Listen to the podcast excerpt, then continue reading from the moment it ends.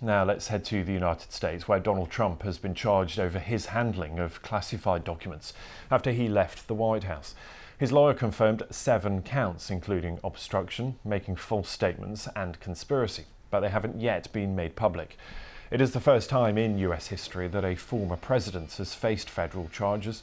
Mr. Trump is due in court in Miami on Tuesday. He's defiantly protested his innocence.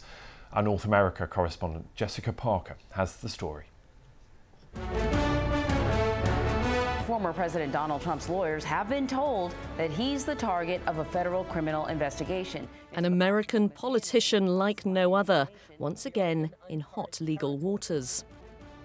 Now, earlier this evening, the news came from the defendant himself. Donald Trump told his millions of followers on Truth Social that he was going to be indicted. A sealed indictment has charged the former president of the United States in what is reportedly a seven count indictment. Our breaking news tonight the federal indictment of Donald Trump. The first time in American history that a former president has faced federal charges. Donald Trump declaring he'd been indicted over what he calls the boxes hoax. It was all a big hoax. You had two impeachments and they lost and we won. And we had tremendous support. But that was a hoax and a scam. So I just want to tell you, I'm an innocent man. I did nothing wrong. Donald Trump's Mar a Lago resort in Florida. This case is about the potential mishandling of classified files after he left office. Thousands of documents were seized at his home last year. Some of them were marked as classified. While an indictment hasn't been published, Mr. Trump's lawyers believe the former president's facing obstruction, false statement, and Espionage Act charges. He's due in court in Miami on Tuesday. I think there are some legitimate questions about the weaponization of um, the criminal justice system uh, with regard to Donald Trump. I, I, thought that in the United States, when someone runs for president, that it ought to be ultimately the people who decide about their leaders. And he really is running for president again. He has a base of fervent supporters. Polls suggest he's currently leading the race to secure the Republican nomination. That's after already being indicted in a separate case earlier this year, in which he also denies wrongdoing. Wait, wait, wait, wait, wait, wait. Some Republicans have accused the Biden administration of overseeing a stitch up in the courts, something the current president strongly denies. I have never once, not one single time, suggested to the Justice Department what they should do or not do relative to bringing a charge or not bringing a charge. I'm honest.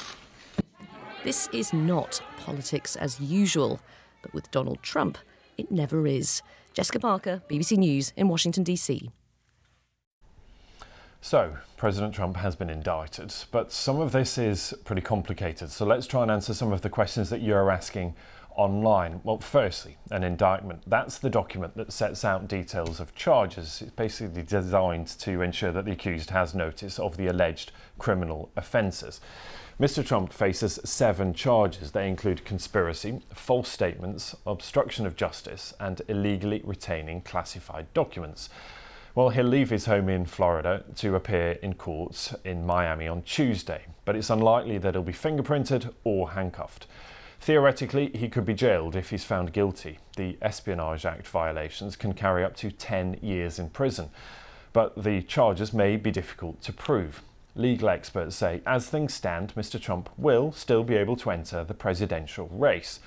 But he does face all sorts of other legal problems, from probes into his New York businesses to various sex abuse allegations. Well, given those other cases, how significant could these latest allegations actually be? Well, I spoke to Joseph Kotrie-Monson, a criminal defence lawyer. He told me what they could all mean for Donald Trump.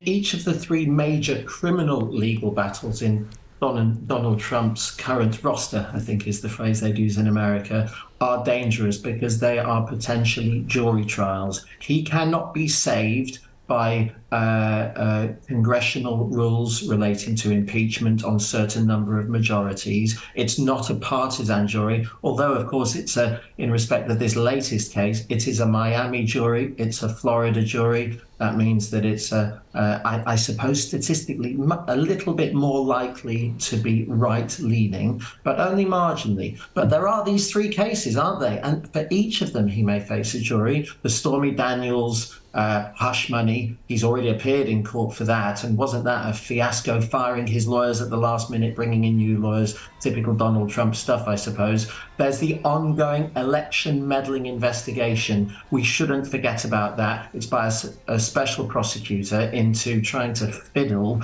uh, allegedly trying to fiddle or pressure uh, election officials to say that accounts were wrong, etc. But this latest case, Ben, is the most serious in my view for two fundamental reasons. The evidence already disclosed, firstly, seems substantial, and the charges themselves, as you say, are very serious. Evidence well, we haven't seen that indictment yet. We know of seven counts, but not even Trump's attorney has yet seen that indictment. But even he, and, and even he won't see that till till next week. But we know that there are these charges that can carry, in the case of obstruction, up to 20 years, although it's unlikely we'll get that far. As far as the evidence is concerned, well, there are two probably kind of uh, uh, concerning aspects for Trump's legal team. Documents have been seized from Mar a Lago, which are supposedly the classified documents. A court has not tested whether those were, and a court has not tested, as a trial will test, whether he knew or ought to have known that he had those documents, which is the legal test. But disturbingly, there is also apparently, again, not yet tested, audio evidence of Trump admitting at least part of the substance of that charge. Yes, that will all come out, uh, we assume, in the trial, uh, and it will be fascinating to hear what evidence they may have been able to uh, gather. Talk to me about the time frame, um, if you will, Joseph, because as we've talked about, potentially running for president, he's the front runner at the moment in the Republican race. It's a pretty crowded race, isn't it? Um, but the time frame for this suggests that we may end up getting a verdict right bang in the middle of that election campaign in 2024. Yeah. And, and if we look at the precedents for this, first of all, this is the type of case that from indictment to trial might last two years. But in these circumstances, it would be expedited, usually because of the public interest.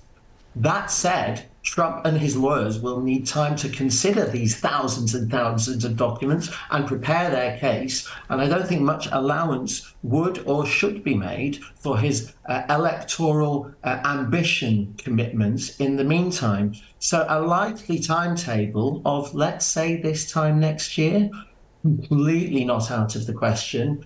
That's the type of timetable that could be a, a major interference uh, a major fly in the in the run up to the election because Trump. I'm no political analyst. You'll need somebody else, Ben, on this program for that.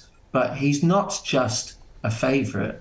He he is the absolute favourite to be running that election on behalf uh, on behalf of the Republican Party. Uh, the views there on President Trump and the challenge ahead, uh, a criminal defence lawyer uh, explaining some of the issues uh, that lie ahead for him now.